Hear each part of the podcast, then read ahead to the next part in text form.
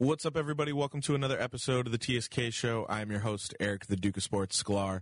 I am joined by my co-host, the one and only Mr. 360, Tyler Pacholke, and of course, co-host, producer extraordinaire, Jacob Gonzalez.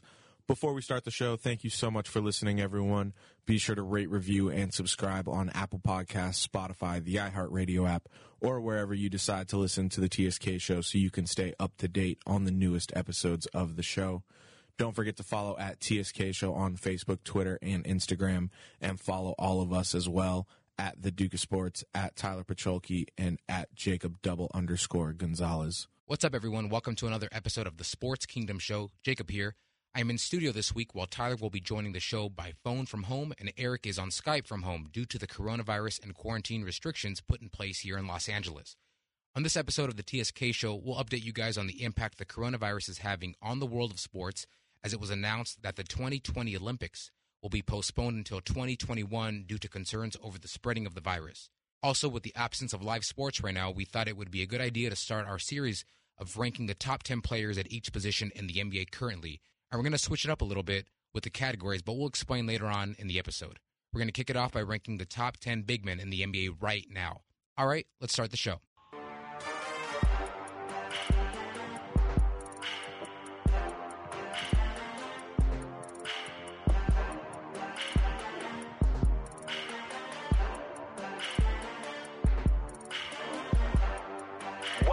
To the sports kingdom. Sports kingdom.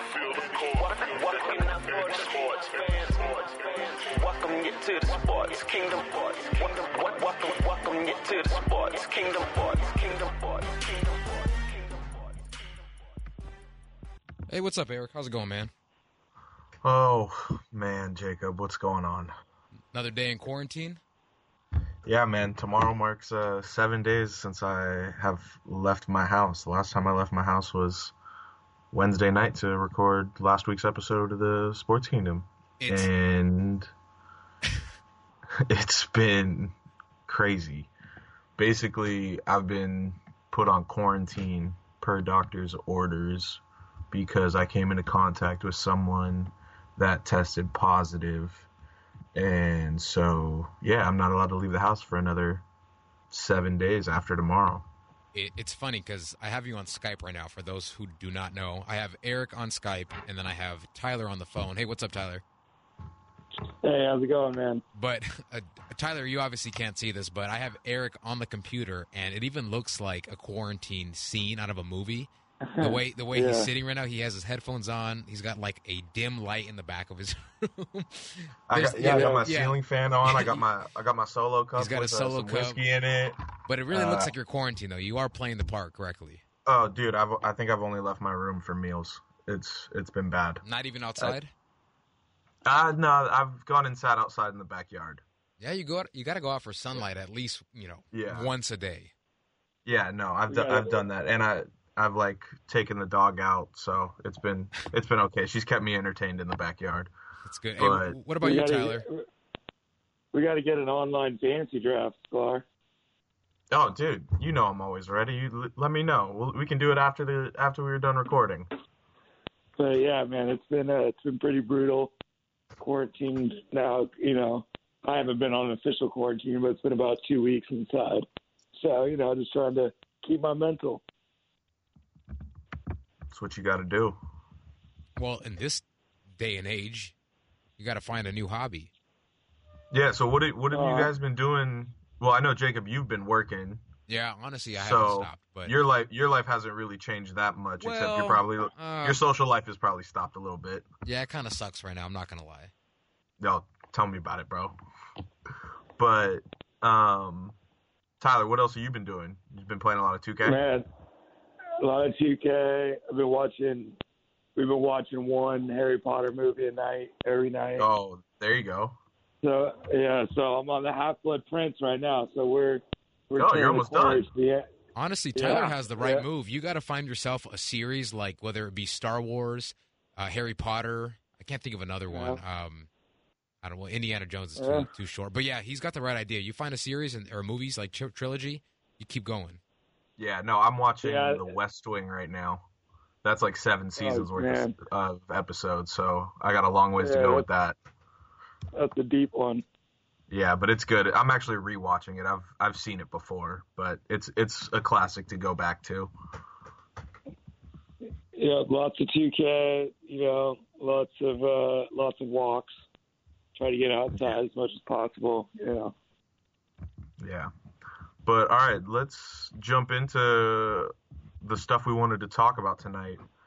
I think first and foremost, the probably, I mean, I think this is probably the biggest sporting event in the world, the Olympics. Uh, yesterday it was announced that it was agreed by International Olympic Committee President Thomas Bach and Japan's Prime Minister Shinzo Abe that the 2020 Olympics in Tokyo would be postponed until no later than the summer of 2021.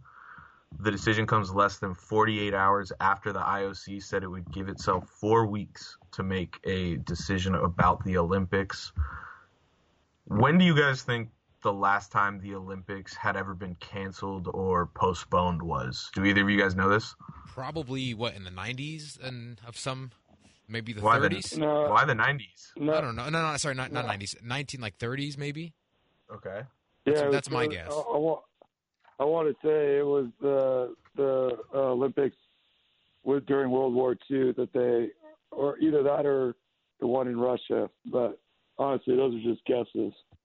Okay, so you, Tyler, one- you're actually half correct. So the only like I would have only think that one one was canceled due to war, and I just can't remember if it was like Germany, World War II Germany, or if it was like, you know, the Cold War Russia. Yeah, so it was actually World War II and World War One. They have only been canceled or postponed three times: 1916, 1940, 1944 for World War One and World War Two.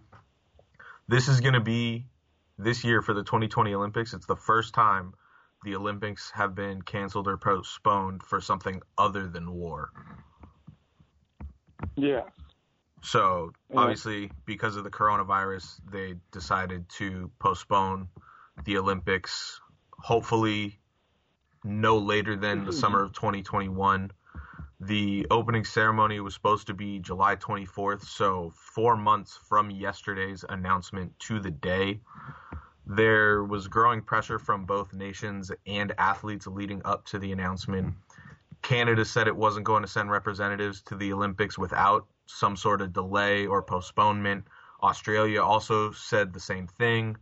According to ESPN, the U.S. Olympic and Paralympic Committee sent a survey to over 4,000 American Olympic hopefuls over the weekend, and nearly 70% said they didn't think the games would be fair if held in July. Germany and Poland also called for the games to be delayed.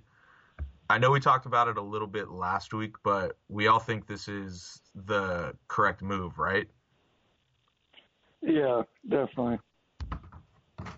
As far as like sports and the coronavirus goes, I think this is kind of just the climax and kind of the ending. You know, this is the last big thing to kind of shut the book on it. Like the coronavirus completely, you know, decimated all sports. I mean, they're canceling the biggest sporting event in the world. Jacob, what do you think?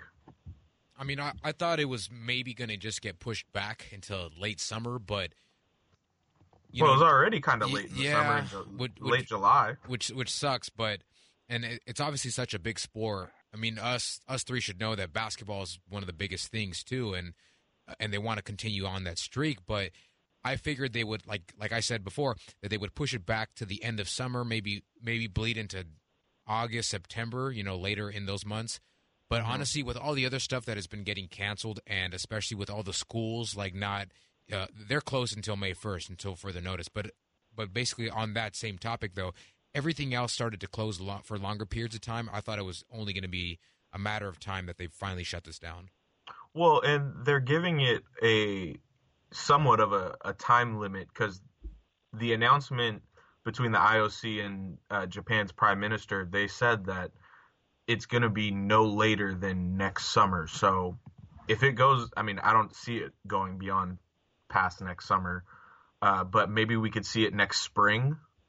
Um, I don't think they're going to do it in the winter or the fall to kind of because you can't do half of the sports. That's why there's the winter and the summer Olympics. Yeah, ideally So- you would still want to keep it within the summer if possible. So late spring, you know, I wouldn't I wouldn't do a winter Olympics. Well, yeah, Yeah, I think try to push it back like one year exactly, just so then you're giving. Just because I mean, I'm trying to think in the sense of being an athlete. It's like if you give one year, exactly one year, then it's just like you know, it gives everybody kind of a fair shot to reassess their training, reassess if they're going to be able to to make it or not. And so it's like if you if you push it back one year, then that's cool. If not, you know, you're going to end up having to cancel it.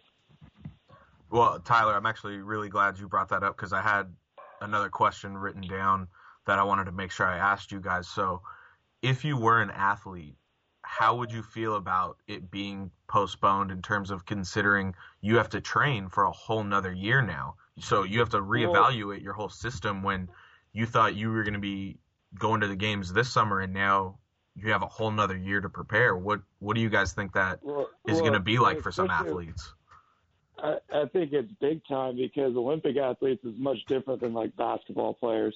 I think that you know the the whole like track and field and all these like individual like high intensity sports. It's like every year counts so much to these Olympic athletes, and every year they lose a little bit of youth.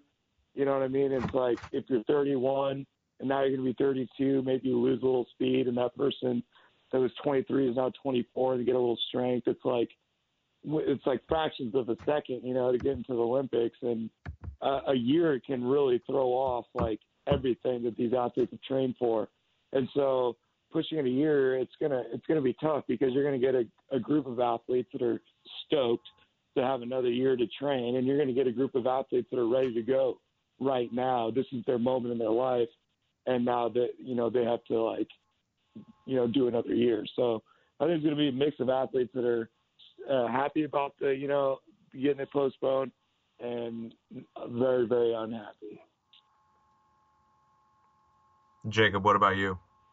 I think I think mentally for the athletes it kind of sucks because you had been preparing for so many years and then like you said you're you're going into this year thinking all right th- these are where I'm going to be participating in the games. Now, as far as the body and the rest, I think it's good for them in that aspect because they can still train a little bit more and still take a little bit more time to get better if they had any small flaws in, in whatever they were training for. But again, I just think mentally it's kind of a, it's it's a little bit of a mix up because you weren't prepared for that. You were obviously zoned in on on participating this year, and unfortunately got screwed over. Yeah, totally. Now, Tyler, uh, selfishly, I was thinking about this when you were talking because you brought up basketball and how it's different from other sports in terms of like Olympic sports like track and field and, and all of that. But we saw this past summer, a year ago, the Team USA team, the basketball team, not really perform as well. And there was all this hope that this summer for the Olympics in 2020, when they were supposed to take place, that a lot of big names and better names and more star power of names were going to be on the team in the Olympics with as big of a deal as free agency is going to be next year in 2021 granted we hope the season timeline is still on that track but given that big free agent class in 2021, do you think there's going to be players that now drop out because it's been postponed a year because they want to not get injured because they're holding out for a big max contract? Well, yeah, I mean, you're gonna have a little bit of both. You're gonna have you're gonna have a group of players that were interested, or, or you know, or we're gonna make the team no longer won't, and then you got guys that weren't like on the radar right now, and that by next year they might be on the radar. And you know, I really meant more like basketball because it's a team sport. You know what I mean? So Yeah. it's like basketball one year, like say our three best players suck in one year. It's like it's a team. You know, we're going to get three more guys. It's a it's a it's a group of guys. It's not just one athlete that's like dedicated to one. You know, like a a sprint a sprinter or you know a javelin person, anything like that. That's just them. They're completely like you know they're fortune to all of them. There's no team involved, so that's where like the big difference where like team sports you can take the time and you can get pushed back because you're still going to be able to field the team, whereas an individual it might drastically change over that year. Yeah, Jacob, what about you? What do you think? Some big names might drop out because of this? Yeah, only because, like like you said, it is a, a contract issue with money and stuff like that. But I do I do believe that there will be some athletes that say, you know what, uh, catch me in you know four years from now participating at the next Olympics, and they might just drop out of this one. Um, but some yeah, like some athletes too that maybe don't have as like high intensity type sports, those people might still stay. Just well, yeah, no, but just- I was I was just talking in terms of USA basketball and, and like stars in the NBA. Well, honestly, honestly, the the speaking What's up? speaking on, on USA basketball, a lot of stars have kind of started to drop off in recent years too. Like the last Olympic team wasn't as star studded as like it was in 2008 or in like 92. You know what I'm saying? No, Like, Yeah. like No, like te- I thi- players are really starting to drop out. Star players, at least. I think what you're saying, Sklar, is like you're definitely going to lose. You know, you're definitely going to lose something to some contracts, maybe some injuries. But I think when it comes down to playing in the Olympics, the star players that are available, that are healthy, that aren't on a contract year, they're going to be there. I think. Yeah. Okay. All right. Uh, was there anything else on the Olympics you guys wanted to discuss? Um, Crazy man, crazy to see it. See Yeah. it honestly, I, I knew it was going to be inevitable once, like I said, other things started to close down. But it does really suck though because a lot of people uh, kind of look forward to this because you see all all kinds of sports featured in this in this setting during the summer, and it just it, it does suck that you don't get to see it now this year. I mean, you got to see it next year, but still, you have to wait a year. And on the athlete side, you know, you have that much more time to train, but you were just so you know you were just so uh, harping on on training this year and preparing all your your um your your, your mental game and physical game just for this year to, to participate in and it sucks you know Yeah, totally. And it's it's the Olympics is a spectacle. It's it's the world putting itself on the front page basically, putting their star athletes, the best athletes in the world all together in one place to compete in all these competitions. And it's I think one of in my opinion, I think one of the only times especially because it happens only every 4 years. Yeah exactly. That it's one of the times the world is it kind of comes together you know? It, it brings people together the olympics and it's it sucks that it's not going to happen when the world needs it most. You know what i'm saying? Wh- which is crazy too because I mean here in the U.S. you're so spoiled because you have you know a lot of sports leagues and you have top-notch athletes and these athletes are also recognized in other countries. But what's cool about the Olympics and it's an, it's a no-brainer too. It's very obvious. You get to see their athletes from different countries and how star-studded that some of these people are, like track and field. Like some Yeah. of those some of those people are big-time names in different countries even to like gymnastics. Gy- gymnastics is not very a big. S- Honestly, it's not really a big sport out here. I would say, but if you go to like China, like it's a huge sport out there for them. yeah totally or i mean even the dream team players from the other team would like take pictures with them after the game and ask for their autographs Yeah, and they just slaughtered them in a game. yeah they just beat them by like 40 Yeah, and you're you're going to see that in the big time sports like soccer and well, I mean, because athletes are some of the most famous people in the world, so you're gonna you're gonna get some of that starstruckness. yeah so That's the big. It's the biggest biggest sporting event in the world. It's literally the biggest possible you know sporting event you can make. You've got the whole world there. I mean, that's why people love sports. Sports is kind of like, you know, it kind of transcends like society where there's no basketball is basketball. Kind of it it it goes through you know race. It goes through you know religion. It goes through all that kind of bullshit. It's just like you're a basketball player and we all love basketball. And so, you know, like you said, it brings brings together the world. Yeah, and also to the point that like the the Olympics was kind of like that last hope of like hopefully it doesn't get postponed or canceled or or whatever because of the coronavirus. But when it did get postponed, when I saw the announcement, it's like, God, nobody knows like when this is gonna end, and it's like with sports, it's that's one thing people use as a way to escape reality, to get away from the real world, and it it kind of, it, I mean, for me personally, it, it's it sucks. I miss I miss sports. Yeah, the weekends suck now. Yeah, yeah. There's nothing to do.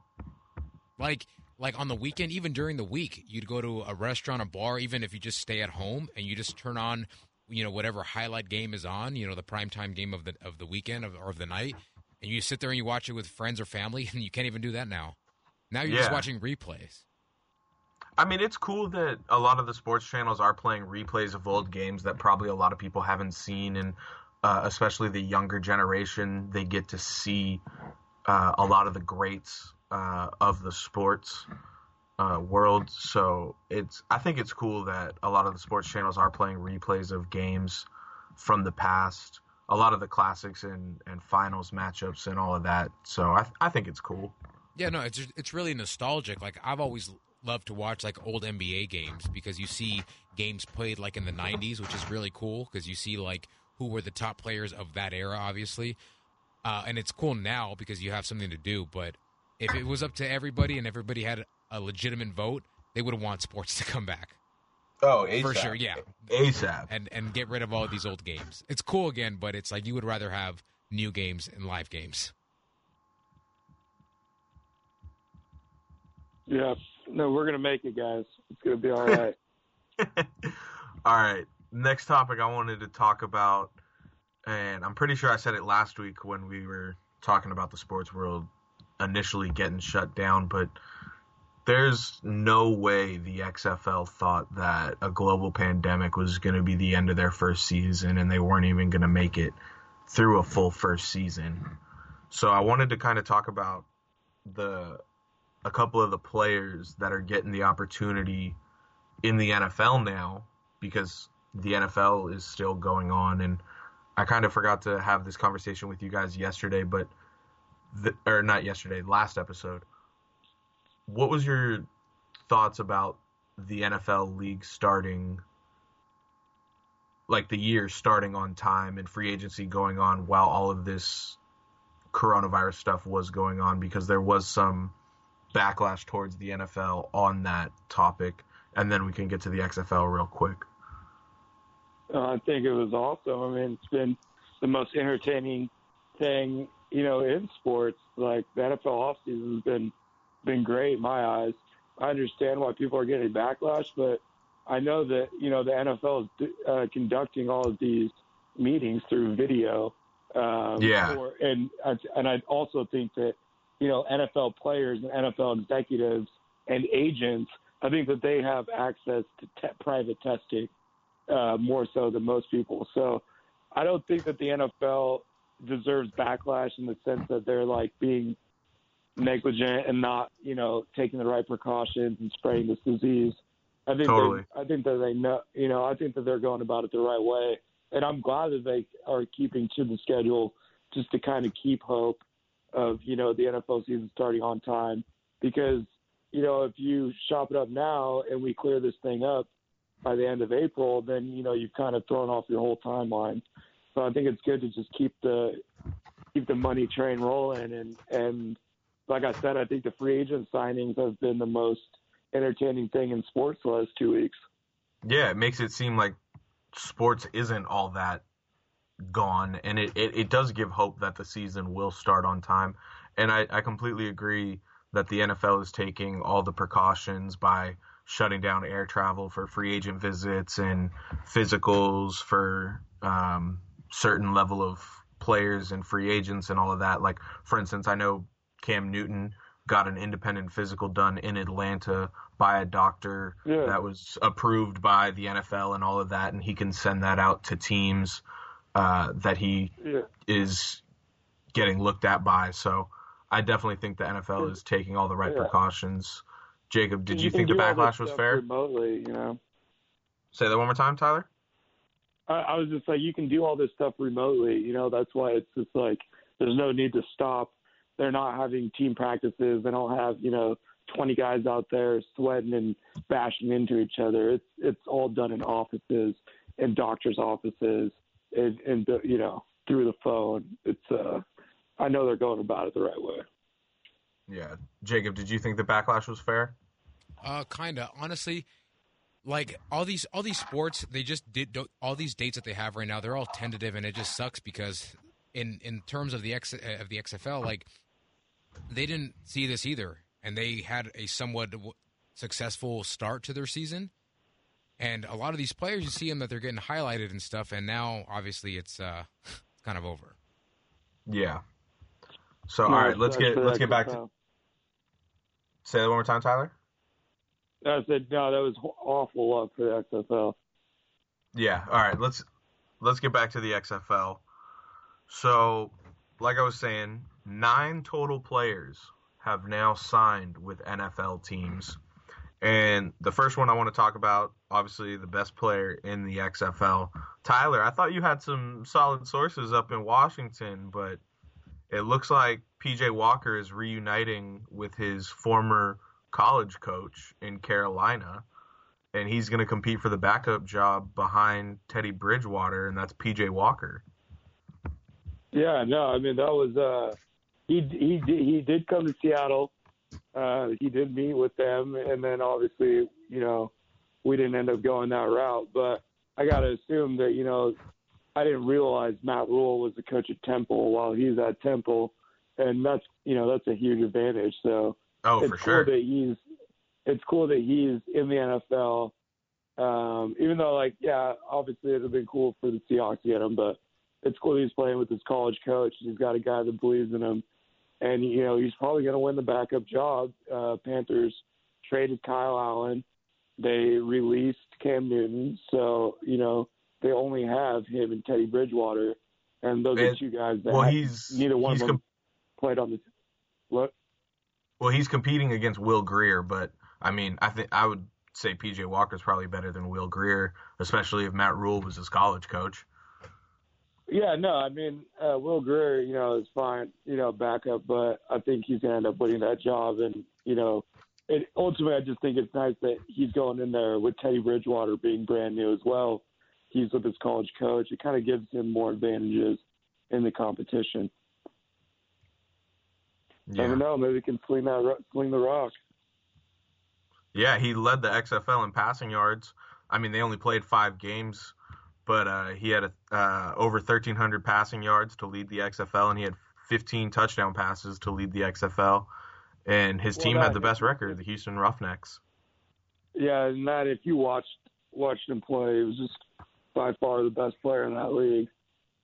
Yeah. Now, another player, the XFL's interception leader, uh, 25 year old Deatrick Nichols, he signed with the New Orleans Saints. He's a cornerback. He has some NFL experience. He played six games for the Cardinals in 2018. So I thought that was pretty cool. The sacks leader in the XFL, Jaron Jones, just signed today with the Pittsburgh Steelers. And then another quarterback getting an opportunity for a backup job. Jordan Ta'amu is signing with the Super Bowl champ Kansas City Chiefs, and he's gonna compete against Chad Henne for the backup job behind Patrick Mahomes. Yeah, and he's uh, he's a kid that was I think he was drafted, but he didn't end up ever making making the cut. Um, prolific college player at Ole Miss. I'm excited that he got he got an opportunity too.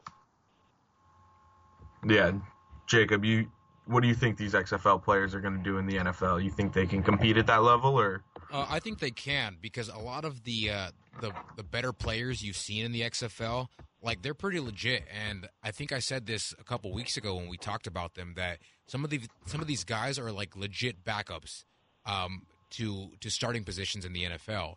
And so I think what you'll really start to see here is you'll really start to see like what they're made of as far as the bigger names in the XFL. Now, I don't think all of the players or the majority of them are legitimate um, pickups for an NFL team, but there's a good handful of them that are solid studs. And like, it's and- going to be a great. It's going to be a great little crutch league for football, in the sense that you know there's an opportunity to keep playing after college, and you know they're playing on the opposite season of the NFL. So you play well, you can find yourself in the NFL. And I think the ultimate draw to the XFL now is it's a stepping stone to the league. You know, you get better football players, you get a better product, you get more fans. It's, it's looking like the XFL is going to be all right. Yeah, honestly, it's almost like a uh, like a D league for like an NBA or like a minor league team for MLB, which I think is great because football never really had it. If you didn't make the team or practice squad or whatever, you were kind of asked out. Yep. So now No, you now you have like, the second option to go to. The Arena League and uh, you know the Canadian Football League were both good football leagues, but they were the dynamics of their game were different because of the rules. Um, they had you know that it was quite a bit different than like a, the the regular NFL rules. So it's not like there hasn't been you know quality football, but this is I think turning the corner on possibly could be the best product outside of the NFL we've ever seen. Yeah, definitely. I think. Well, I actually, do you guys think that the XFL can like withstand this coronavirus pandemic and be able to come back for a second season? Yeah, definitely, especially with the guys getting the NFL contracts, and it's almost like, you know, you could almost turn it if you wanted to flip, you know, kind of turn the tables a little bit. You could say it's almost like a blessing in disguise because it's like, you know, if anything, it could have gone bad for them, at, you know, to keep playing football, but now their their season stops like at a high point. Their players get picked up into the NFL. And so year two, you're coming in, well, like we didn't get to finish year one, so we got to do year two. That gives you a whole nother year of preparation. I think it's only going to help them, honestly, uh, as far as the longevity, because the most important thing was getting to year two, you know? And year two, the most important thing is going to be able to get to year three, because every year that league exists, the more and more likely it's going to last. And so I think, you know, in some ways it could have been a blessing in disguise because people are going to, you know, use the coronavirus as an excuse to give it another shot. Yeah, I definitely think that it will be able to survive this whole situation. And I also think that it was really good on the XFL's part to let the players immediately sign with an NFL team if they were given the opportunity to. So I think that that gives almost a trust between the league and the players that this league wants the best for the players and if they do get an opportunity in the NFL to go do it No, it's a great relationship to build because, you know, right now it's turning into, you know, these guys in their mid 20s that need another shot after college to keep progressing their game, get some, you know, get some exposure. And it's like, and, and the, you know, they actually did get signees out of the league. And then, you know, in the future, you could see it's like, what if there's a veteran guy, you know, that misses out on a year of football just because he can't quite find the right fit? and then you know, but he still wants to play, so he goes and plays in the XFL, proves he can do it, and then gets the contract that next fall. You know what I mean? It's just like it's going to be a good, it'll be a good relationship if the NFL and the XFL stay on that that kind of you know route. The Tyler- XFL uh, smart. Jacob, I mean, what about they, you? They got, they got the XFL smart. They got to they got to know that getting players from their league to the NFL is only going to better their league. Yeah, honestly, I see n- nothing but growth for this league too. I think it, it has has the attention of fans, which is already good because you really need a solid fan base to continue on as a franchise. But I just think even how it's tweaked its rules a little bit and it makes the game a little bit more entertaining, and they're not as restrictive as the NFL because they almost basically have like no rules. Uh, to me, I think that's what's really gonna what's really gonna help grow it, and you, you will see um, a trend in players leaving the XFL and making the jump to the NFL. But like I said, it's only going to be those handful of players that are legit studs that are going to make that jump because the- the rest of the guys, they might have been, you know, third string on their college team or whatever. And they may have been good then, but I don't think that they have what it takes to make it to the NFL. But it's a small pool again of what the uh, XFL has in like legit players. And- it could, I think it can only get bigger. You know, yeah, no, it, it, it definitely can get That- that- bigger. I think as more people, pool, Um, I think as more people make the jump to the NFL, uh, you'll start to see more XFL players take it a little bit more serious. Not that they're not, but they'll they'll train a little bit harder just so they can and possibly make that jump and get signed to an NFL team. Yeah, it's like, and then you know, hopefully, eventually, you'll get those guys that you know are kind of like X stars that didn't, you know, like what if next year, you know, Trent Richardson and and um, Eddie Lacy, you know, come out because they're like, uh, you know, they got back into shape. You know, it could be it could be a good thing. You could start seeing, you know, some bigger names go to the league. It's it's. Uh, I'm excited for the future of the XFL. You think Trent Williams could possibly end up in the XFL? Trent Richardson. Oh, sorry. I, I, I Yeah, was he- thinking about he- Trent he Williams wa- from the Redskins. Trent Richardson was actually going to be in the XFL this year, but ended up like backing out at the end. But that's what I mean. It could be, you know, it could end up being like kind of a tryout. Like, say a guy was like a great running back, but he was just known for being a horrible pass blocker. Well, if he goes to the XFL and he pass blocks for a season, he could show that, you know, maybe he's improved his game and be right back on the field the next NFL season.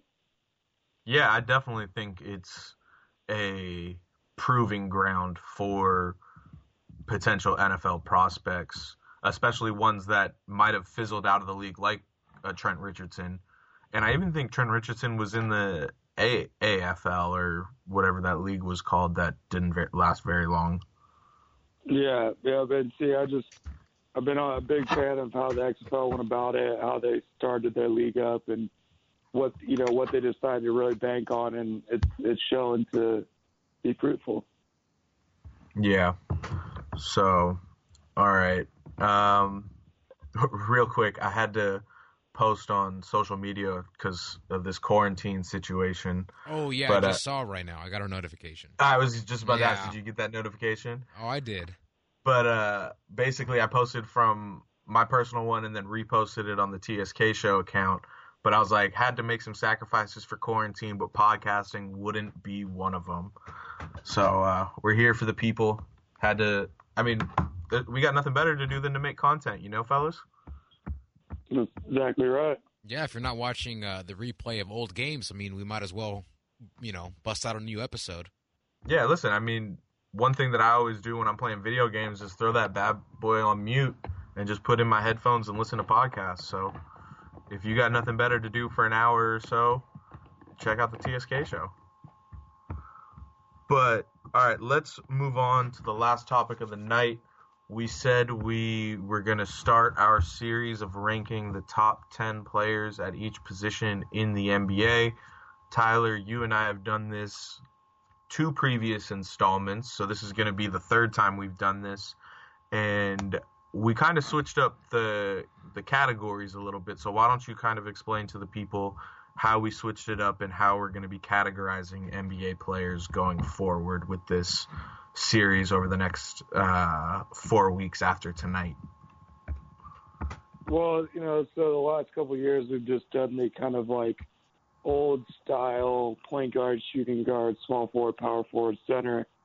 But we've always kind of talked about how that's not really how guys are categorized. Almost every player in the NFL uh, or in the NBA can play multiple positions, um, and it's more of a positionless game nowadays. So I was just trying to think of a better way to kind of sort these guys um, and kind of you know put more similar similar players against similar players. Now I don't think it's perfect, and in fact, there probably is more like six or seven positions. Um, but I actually got it down to five that I thought could you could categorize just about every player into. Um, so for my five types of positions, we're gonna ca- we're gonna rank our five our top ten best big men. So big mans are basically guys that you don't want on the perimeter, um, outside of a couple few exceptions like an Ant Davis. But it's you know it's a guy that normally plays the four or the five, a traditional center, traditional power forward, um, kind of the big nose uh, guys. Not necessarily all the all the tall guys, but there's also you know those compact, strong, big guys. Uh, um, so that's like one, and then the second one I got forwards. Forwards are guys that play the three and the four. That's your guys like Carmelo Anthony, Kawhi Leonard, uh, Giannis, um, there's a lot of different kind of forwards out there, but they're the guys that are going to be kind of play the perimeter, play inside. Um, then we got wings. Wings are guys that are typically anywhere from like playing the two or the three. Uh, wings are guys like Klay Thompson, Jimmy Butler. Um, you know, guys that are not going to play the point, but they're going to stick on the perimeter. Typically, not going to be inside. Um, then we got. Then I'm going to move on to the uh, the off guard position. Um, guards are typically guys that can play the one or the two, uh, also known as combo guards, shooting guards. Uh, most of these guys, it's going to be like Brad Beal, CJ McCollum, Avery Bradley. They're guys that, like I said, they can play both guard positions. Um, they're they're no one that you want inside the inside the post. Uh, and then the fifth one, which kind of was the hardest one um, to describe, is what I like to call the playmaker or the ball handler um, just because we've seen a kind of a shift where um, point guards. I think the point, the term point guard just it was a guy that set the offense up. Um, he can knock down the open shot, good ball handler, high IQ guy. Now they still have that, but now uh, you typically put your best playmaker at the point guard, whereas like point guards didn't used to be you know scores as quite as much. Um, so that's kind of my five. I got big man, I got forwards, I got wings, I got guards, and I got ball handler playmakers. All right. So tonight, like Jacob said in the intro, we are going to start with the top 10 big men in the NBA. And do we want to do it how we did it last week with the top 25, uh, under 25 going from bottom up? Yeah, yeah, yeah. we We, might as with well. I like that trend. Okay. All right. So, Jacob, do you want to start with your number 10? Yeah. Oh, so we're just gonna go ten, and then you're next uh, to share your ten. Yeah. Okay. Yes. Well, no, no, no. So you start with number 10. Just I'll number do my 10. number 10, then Tyler does his number 10. Okay. Yeah. Yeah. Yeah. That's what I meant. All right. So uh, coming in at number ten, I have uh, Nick Vucevic from the Orlando Magic. Okay. Yeah, that's about that's pretty close to what I got him at. Um, Yeah. I ha- I have Miles Turner at number ten. Okay. All right. Miles Turner didn't end up making my list. Uh, at number 10, I actually have Clint Capela from the Atlanta Hawks. Man, you're still riding that guy. Uh, Listen, to man. last year's episode. Listen to last year's episode. It was cracking me up because I had him at nine. I had him at 19, and you had him at seven. I did have him at 7. But Yeah. no, I mean, listen, he's averaging 13.9 points per game and 13.8 rebounds per game. Like, he's he's a machine. He's a double double machine. La- last year, what I said was he's he played in an opportunistic offense, which he has. Now he's newly a Hawk, so we'll see. I'm excited for him to play with the Hawks, but he's a consistent guy, and he was in an opportunistic offense. He was just fed buckets, fed high percentage shots, fed rebounds, fed opportunities under the rim. Um, I think he's a solid player, and I think and I think he's a good addition for Atlanta. But I definitely don't think that you know, there's guys that I don't have on my list, top 10, like Al Horford, LaMarcus Aldridge, that I think would give him lots of fits. Uh, so I just, I don't think I can put Clint Capela on my top 10. I'm, I'm I don't know. Uh, In terms of fits on defense, he's he's Yeah, got he's- almost two blocks a game. He's good, And but listen, you don't you don't think he's gonna get the same opportunistic opportunities in Atlanta with Trae Young as his point guard? he'll he will No, I get the don't- no, I opportunities, but I don't think he'll have the same success because Harden set him up for a lot of those points.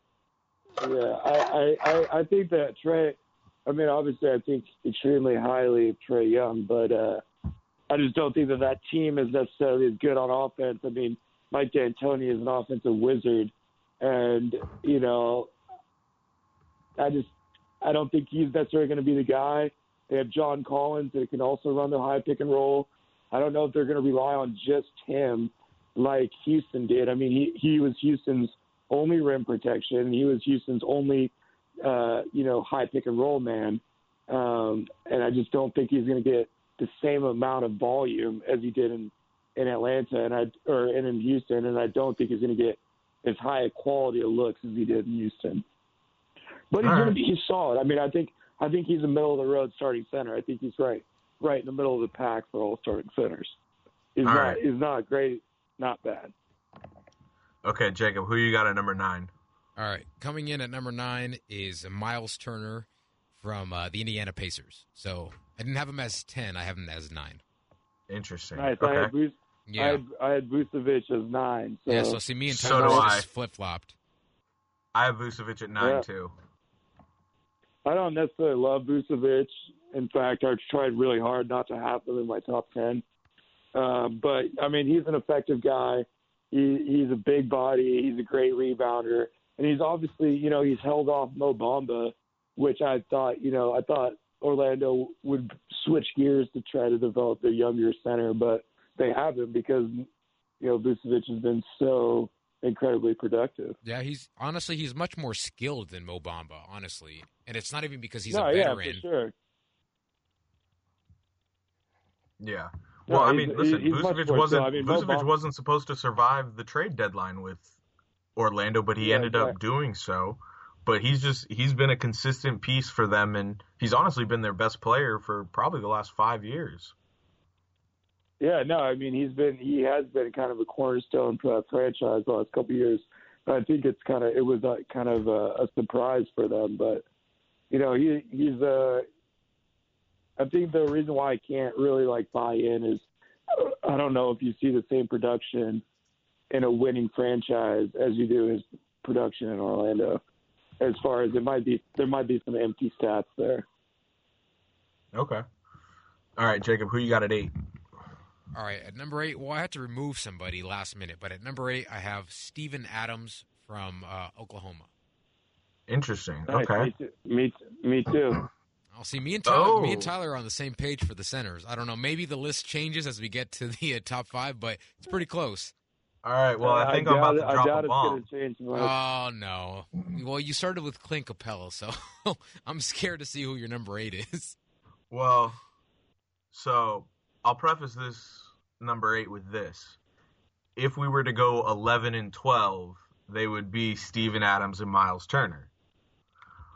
My number eight is Miles Turner's teammate, Domantas Sabonis, first time All Star this year, averaging 18 and a half points per game, 12.4 rebounds a game, five assists a game, and he's shooting 54% from the field. Yeah, see, I Hmm. went back and forth. I went back and forth with Sabonis and Miles Turner and Al Horford at number ten. Um, Sabonis is he, he's just right there for me for sure.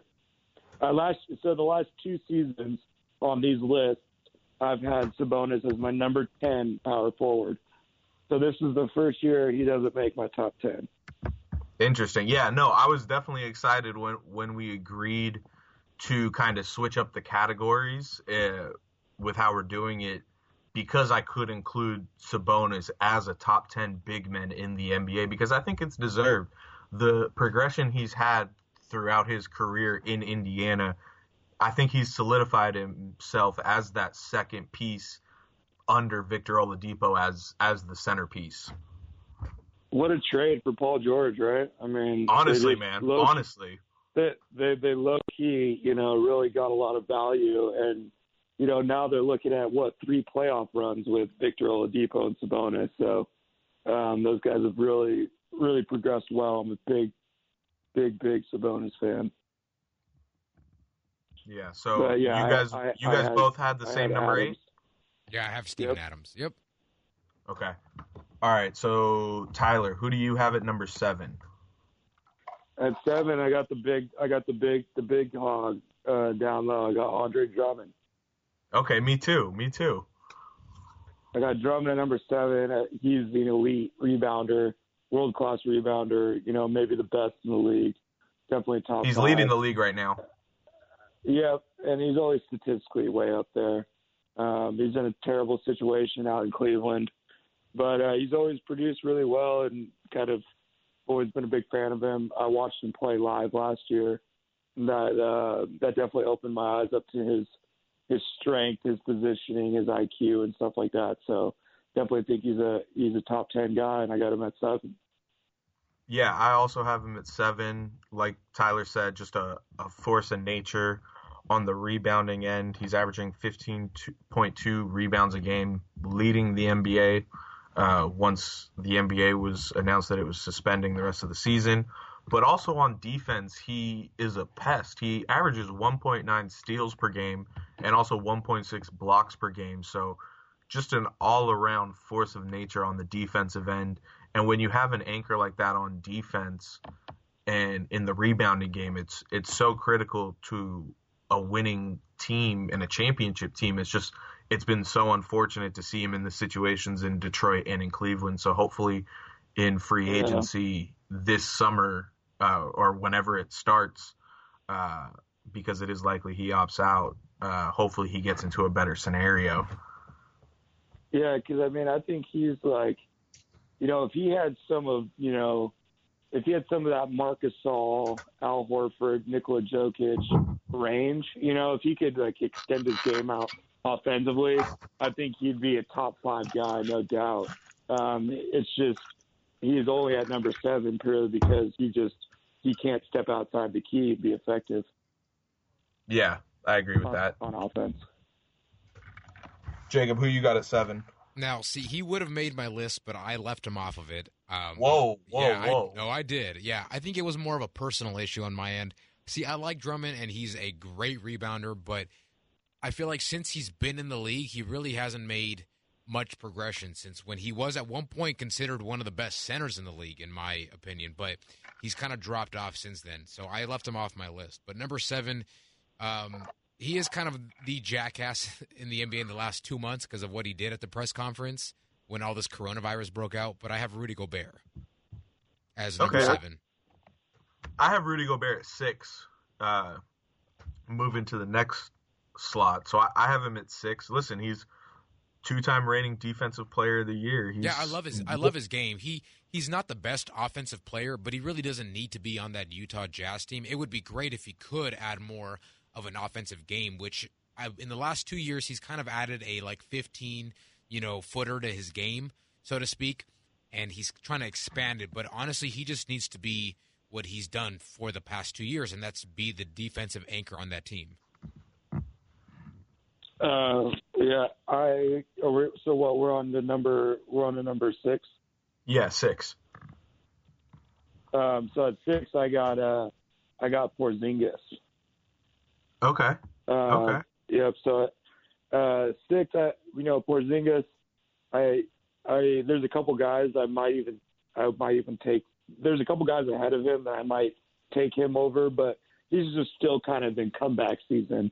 So as of today, on my list, there's, you know, there's still a little bit of rust to me that he's still shaking out, but um, this guy's an all-world talent, seven three, power forward. I think he's the third tallest person in the NBA. Uh, can shoot I think he. three, I think him and block. Boban are the same height, seven three. Yeah, I think Boban is the second tallest, and Kristaps is the third tallest person in the NBA. I'm pretty sure they're the two and the three. Oh, I guess. I guess I'm forgetting Taco now. Yep. Yeah, and he's then, he's probably um, the tallest person. Yeah, he is for Taco's sure. the tallest. Yeah. Ta- Taco, Boban, and Porzingis, and then so it's like you know seven three can stretch it out, can stretch it out to the three point line, can block shots, plays the power forward, plays the center. Um, he's the unicorn, so uh, he's got to be at number six for me. Okay. Well, I actually have Kristaps Porzingis at number five. Um, I can understand the argument Who do you have for flipping Rudy Gobert and Porzingis totally. Um, So you have but- you have Gobert at six. yeah, I have Gobert at six and Porzingis at five. Uh, so I have so I have five. I have Gobert. And Okay, so- I know you guys. I know you guys just talked about Gobert, but um, for me, he's the best. He's the best defensive center in the NBA. Um, the only reason I take him over Porzingis is because he's been a little more consistent the last couple of years. Um, For sure. I think I think he's our modern day Dikembe Mutombo. Um, and then I, you know, I also believe like when it comes to offense, if he can set screens and pass the ball, the only other thing I need him to do is hit free throws so he can play late in the game. And Gobert is the top tier center. Yeah, I like that Dikembe comparison. Yeah, just you know, just huge bodies, plus seven feet tall. defensive monster, great rebounder, but you know limited on offense. But he plays with players that you don't really need his offense. I mean, Dikembe played with you know Allen Iverson and uh, Mahmoud Abdul Rauf, or AKA Chris Jackson, and uh, you know Gobert's played with Donovan Mitchell and the guys that have been with Utah the last couple of years. So. Yeah, totally. So who's that? You got Porzingis at number five. Who does Jacob have at number five? Oh well, I haven't done six yet, but uh, number six is uh, Blake Griffin. Wait, you didn't do six? Jacob? No, no, I had I had Gobert at seven. Oh, okay, my bad. Yeah, yeah, no. At, at six, I have Blake Griffin, which I never really liked his game, to be honest with you, in the beginning. Uh, he was kind of one dimensional, but you know he was, you know, he was just that star-studded athlete with a bunch of athleticism. But honestly, since then, I've really appreciated how he's transformed his game. He has a post-up game now. He can stretch the floor with hitting the three, which that's more consistent in recent years. And honestly, a great ball handler for his position too. So He's a really, he's a yeah. really good ball yeah, handler. a great ball handler. You saw what he was doing with the Clippers when he was on that team, and then since then, he's been really solid. I thought we were So, considering him more just like a regular forward. Well, Well, well, we did, we talked we talked about that Sklar personally, not in the group chat. Oh, I thought that was in the group chat. My fault. No, so I was gonna say I personally had Blake Griffin as a forward, um, but uh, you know having him as a big guy, I mean he was the guy that I. The reason why I texted Sklar was, was like this guy is on the border of being a big guy and a forward. Yeah. To, oh, he's probably the only one that's that border. Really. Yeah, of all the guys that I saw, he was he was the only one that came up. So Yeah. um, Okay. So who we who do we got at number five, Jacob? So at number five, I have Kristaps Porzingis.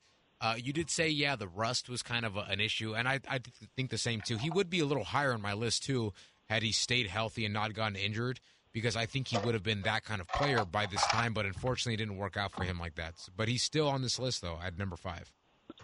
and he's 24. Yeah, he's and still I think young. That the, I think that the you know Porzingis to me is like when he's in. I think if he can stay around in the league to his late 20s, he'll have made it. And it's just like he's going to blossom in his late 20s and early 30s because he's going to fill out. He's going to get man strength. He'll start playing the center more. Um, I already can see where his his career is going to progress. He's going to get bigger and stronger and smarter and he's going to be able to play more center, less power forward. Um, he's going to get more coordinated and comfortable with his body and his game. And um, yeah, man, the the sky's the limit for for Porzingis. Yeah, totally. I I just think the key for him is to stay healthy. Yeah, and he's just got to be able to stick around. Like if he can make it to his late twenties without being, you know, so injured that he's out of the league, I think he'll be good because, you know, when you're younger, I think he's relying more on athleticism and movement, and he'll get smarter as he gets older, and that body will fill out, and he'll be smarter about, you know, what he's doing out there. For sure. All right, so Jacob, who do you have at number four? So at number four, he would be higher, but at times I feel like he's just kind of soft, uh, and that's Cat. So from the Minnesota Timberwolves. Okay, I Yeah, also got have Karl Cat. Anthony I Towns got- at four. Yeah, again, he would be higher on my list, but it's tough to put him in front of my next three only because of his game at times is a little bit soft for me. He's not as aggressive as he should be because he is a dominant force. And coming out of college, like he was honestly he was a stud, but since then, you know, the, the leadership issues with him and Jimmy Butler, like to me that's also a, a factor uh, of me putting him at 4 as well. I also completely forgot think- he got choked out by Ben Simmons th- earlier this year until I saw a video on the internet uh, Oh, with yeah. the hashtag I miss sports. So And Ben Simmons got away with it, of course. of course Um, he did, but I, think I think we're gonna have the same top four, probably in the same order.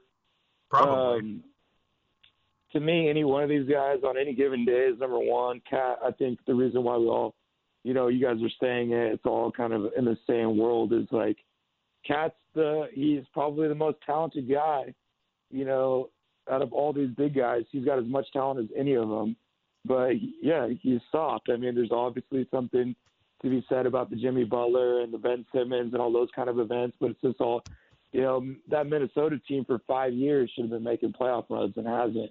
Um, so he's just kind of in that mode of like he's getting great stats on bad teams while he's young. And like I said last year when we talked about Cat on this list, it's like he got his guy to come to come and you know play with him and D'Angelo Russell, but in my mind, you got to get out of Minnesota if you're a big guy. I mean, Garnett left, got his ring. Kevin Love left, got his ring. Um, you know, Minnesota's totally. just a t- it's a it's a tough place to play. And honestly, you the fact that you bring up D'Lo is great too because they are such good friends. You know, they they have been for so long. But like, if this doesn't work out with them two, because I think playing wise it should, but like, it if it doesn't, then you really know that you should probably leave, and that it might be an issue with KAT because look at how many good players he's played with. Yeah, Yeah, they're totally. gonna give that. They got they gotta they gotta give that a one full season. If that shit doesn't work, it's just like, you know, it's a swing and a miss. And yeah, I'm not a big fan of either one of those guys. Neither one of them has really proven anything. But you know, they're both just insanely talented. So Yeah, I think three, I I think we're all on the same number- page. What'd you say, Tyler? oh, I was just gonna say number three. I got the Joker. Oh, hold on, hold on. I wanted to say something about KAT real quick. Um, as far as KAT, like I think we're all on the same page. Uh, especially like Tyler, you said that probably any one of these four could be the number one player any given, like the number one big man any given day.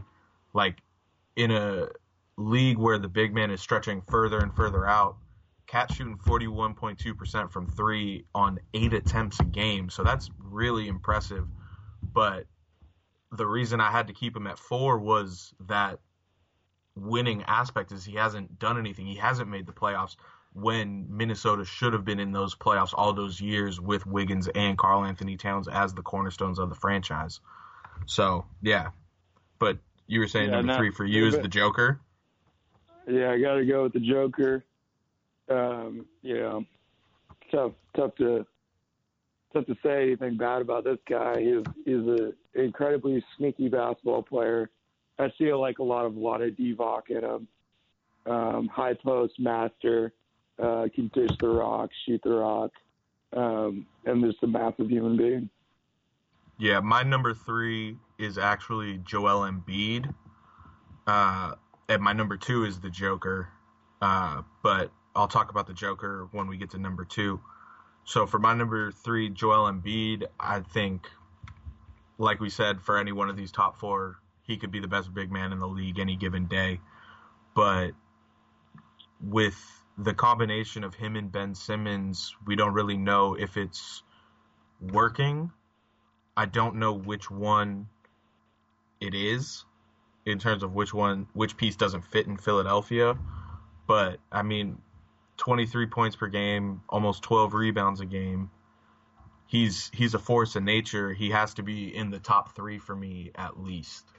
So, Jacob, who do you have at number 3? So at number three, I do have Jokic as well. Same thing as Tyler, uh, only because of his ability to pass too. He's not. He's honestly probably the best distributor on that team. That's why I have yeah, him at number yeah, 2. he's he's number he's number three for me on that team because of just everything he does too. He's not he's not the greatest defender, but he is kind of pesky at times. But on the offensive end, that's like he, just what he brings to the offensive end is so drastic for that team too, and so important. Yeah, Yeah, totally. And so I, I, I had Embiid at number two. And basically, you know, to kind of follow up what Sklar said about Embiid, I definitely think that he is the one that's, I think he propels success, whereas Ben Simmons, I think, propels more of their struggles. Uh, Yeah. I think that I think that Embiid has the attitude that you want out of your superstar, where he's kind of like, fuck everybody else. I'm not making friends out here. I'm trolling people. I'm talking shit. Um, and I'm and I'm dominant physically. I mean, I think that he has like Shaq abilities if you really like honed in on it. Now, oh, 100%. so 100%. he doesn't necessarily have the ability, but I think that he is like he's got the attitude, he's got he's got all that nastiness that you want in a center. And I mean, to me, he's like the best true center I've seen since since maybe Shaq. I mean, yeah, Boogie and Dwight were great, but Embiid is just uh, another monster. And you know, he was one. He was a Kawhi Leonard game-winning three at the buzzer in Game Seven away from playing in the NBA Finals next year. Last year, I mean, Yeah, totally. you know, he could have he could have a ring right now. I mean, if if Kawhi doesn't hit that shot and they play a banged up Warriors team that the Raptors play, you know, Joel Embiid could have a ring right now, and I think it would be completely because of him. I think I think he masks, you know, a lot of Ben Simmons, uh, you know, negative traits. You know, he shoots. Ben Simmons doesn't.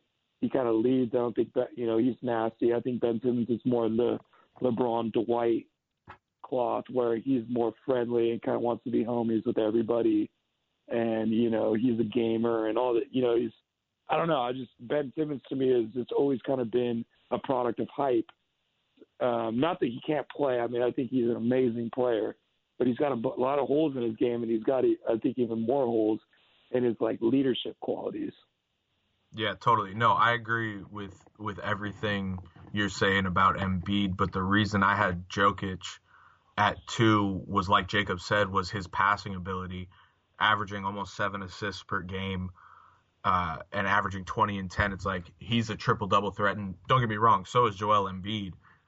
He could, he could get a triple double if he really wanted to himself, uh, whether it's assists or even blocks maybe, but um, I just think Jokic's ability to pass and play make is what puts him above Embiid at least currently. Don't get me wrong, Tyler. I completely agree with what you're saying that Joel Embiid has that Shaq in him to where he could be the most dominant center in the league, and I think he is the most dominant center in the league right now. But I just think I got to put Jokic at two over Embiid right now. yeah i mean i think with these top four guys you're just nitpicking you know it's like Totally, totally. it's, it's all it's all with these top four i think it's all just preference Yeah. So, all right, number one, who do well you jacob, have, who do Jacob? you got Oh yeah, so I Jacob, have to who do you go have at two? at, at two. I have Anthony Oh, damn, Davis. sorry, I yeah. did it again. I keep, yeah, I keep getting my number skipped. Hey, It's because we're not all together. yeah, see, I'm over here raising my hand. You can't see me though. No, I Um, can't. So at number two, I have Anthony Davis because I've I've always loved him as a as a college player too, and I knew he was going to be successful. Unfortunately, he did not get Rookie of the Year when he first got drafted, but honestly, I think that kind of put a chip on his shoulder. And since then, he's really improved his game in all aspects. Great distributor. He's able to stretch the floor now and hit.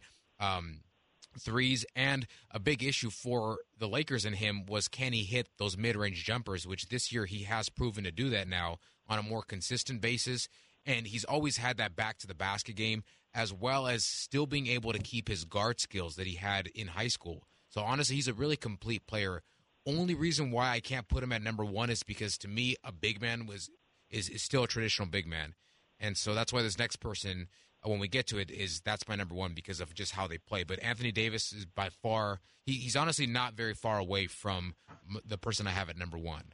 Well, who do you got at number one? So number, so number, so number one, I have Joel Embiid.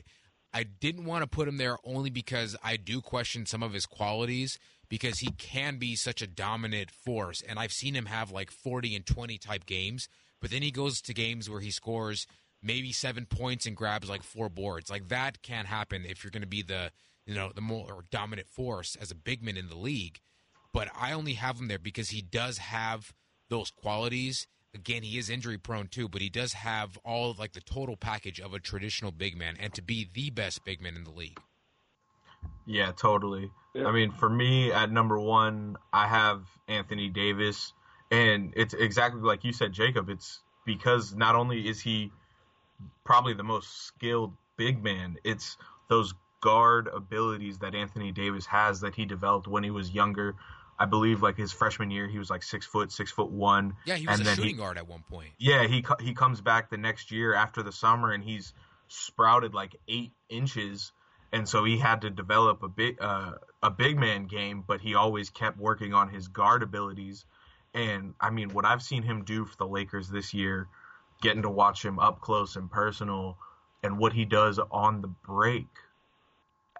Seven footers shouldn't be allowed to, to do what the types of moves he makes on the break with the ball it's incredible, and that's that's why I have to put him at the at, as the number one big man in the NBA. It's he's the all around big man. He's the all around player.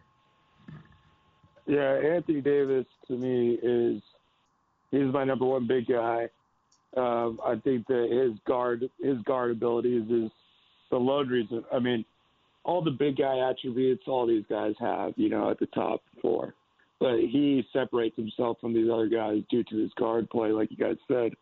Um, and you know, I also think that Ant Davis is a top five basketball player in the world, straight up, no Agreed. positions. Anthony Agreed. Davis, I think, is a t- you know, you saw, I saw a cool, and I like to compare, you know, I like to compare players, and I saw uh, Kareem Kareem Abdul-Jabbar said that you know he saw most, he thinks the guy that's most similar to him is Anthony Davis. I saw Anthony that Davis too. Can shoot the, Anthony Davis can shoot the three, so it's like, you know, Anthony Davis is just, you know, he's kind of got he's got that Chris Webber guard in him. He's got the you know the Garnett defensive abilities and length, and and then you know like he's got that that total offensive package under the basket. Yeah. No, I mean he's he's the complete package, and I com- I completely agree. I definitely think he's a top five NBA player right now. So uh, yeah, And, and again, I would love to put him at one, but if he just had the size of Embiid, he would easily be my number one. Only reason why Yeah. I have Embiid is just because of his like, just of, of how big of a force he is. He he is Well, it- he's just so hard to match up with as a center. Totally. and no, and I agree. For reference, and for reference, last year I had Embiid as my number one center, and I had Ant Davis as my number one power forward. So really, my number one and my number two are two number ones. Yeah. Um, you know, you know, it's these guys are these guys like Ant and Embiid could be on the court together, and it wouldn't be no issue. Yeah, it's interesting. I'm looking. Yeah, I'm looking at my list uh, of centers last year. I had Jokic at four, uh, Demarcus Cousins at three, Gobert at two, and Embiid at one. And then for power forwards, I had who was my number one power forward? I'm bringing it up right now. Uh, my number one He- power he- forward. He wasn't he wasn't a Laker yet, so you were probably hating. Uh, where is it? Oh, wait. No, I don't think I was hating. And I I don't think we had we didn't have Braun or I don't think we had Braun or Giannis as the power forward. I don't- forward last no, year. I can't. so- I can't find it, but whatever. I, I mean, Anthony Davis to me is the, the best big man in the in the NBA right now, and that's all. That's all. No, that he matters. is. Uh, Yeah, I think I think when you look back at it in my lifetime, it was as far as dominant big guys. You know, Shaq held the crown. I think Shaq was probably the best big man in the league for 10, 12 years. And then I think Dwight Howard had that crown for five, six years. And then I think I think Ant Davis came in and took that crown. Now there was a couple years there where it was like up in the air, you know, where it was like Bynum had a couple good dominant years there. Boogie Cousins was arguably the best big man in the in the league there for a couple years, but for the most part, I think my life it's been Shaq, Ant Davis, and Dwight. Yeah, Yeah, And if it's- I'm it's- going it's all crazy. time, all time, I'm putting Shaq as my number one. No, no, no, I just meant like Yeah, no, no, I'm saying, but in, like- the, in the terms of, of dominance and big men and who was like, yeah, I know what you meant by by era, but I'm just saying if that's why I chose Embiid, just because basing it off of what Yeah. Shaq used to do, that's why I went with Embiid as one. For sure. Yeah, and it's too bad the game doesn't allow him to be Shaq. I mean, because No. it's just you know he he even commented on it. I mean, and this this goes back to my Ben Simmons argument why I think you know Embiid's the winning factor and not the losing factor. He made a comment was just like, "Hey, I wish I could just back down people all the time, but I have to spread the court because I'm a good teammate, and that's like what our system allows."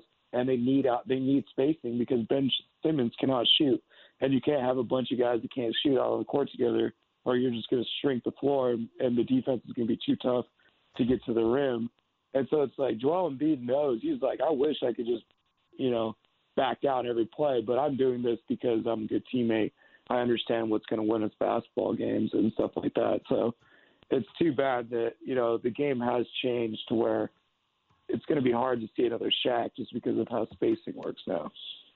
Especially if he's, you know, especially if he stays with Ben Simmons. You know, if if Embiid was playing with four shooters, then maybe he could get on the block and just dominate. Yeah. So all right, let's run our list back real quick, one to ten. Tyler, why don't you start and go with yours? Then Jacob will go, and then I'll close it out. All right, I got I got my top ten big guys in the league right now today. I got Ant Davis, Joel Embiid, Nikola Jokic, Karl Anthony Towns, Rudy Gobert, Kristaps Porzingis, Andre Drummond, Steven Adams, Nikola Vucevic, and Miles Turner. All right, Jacob, who who is your top ten? All right, so I have Nick Vucevic from the Magic. At nine, I have Miles Turner. At eight, I have Steven Adams. At seven, I have Rudy Gobert. At six, I have Blake Griffin. At five, I have Kristaps Porzingis. At four, I have Karl Anthony Towns. At three, I have Nikola Jokic. At two, I have Anthony Davis. And uh, last but not least, I have Joel Embiid.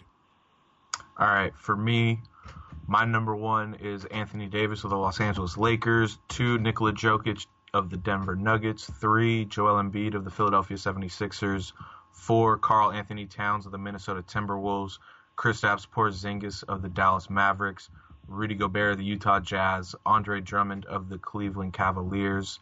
Number eight, I got Domantas Sabonis of the Indiana Pacers. Nine, Nikola Vucevic of the Orlando Magic, and then number 10, Clint Capela of the Atlanta Hawks.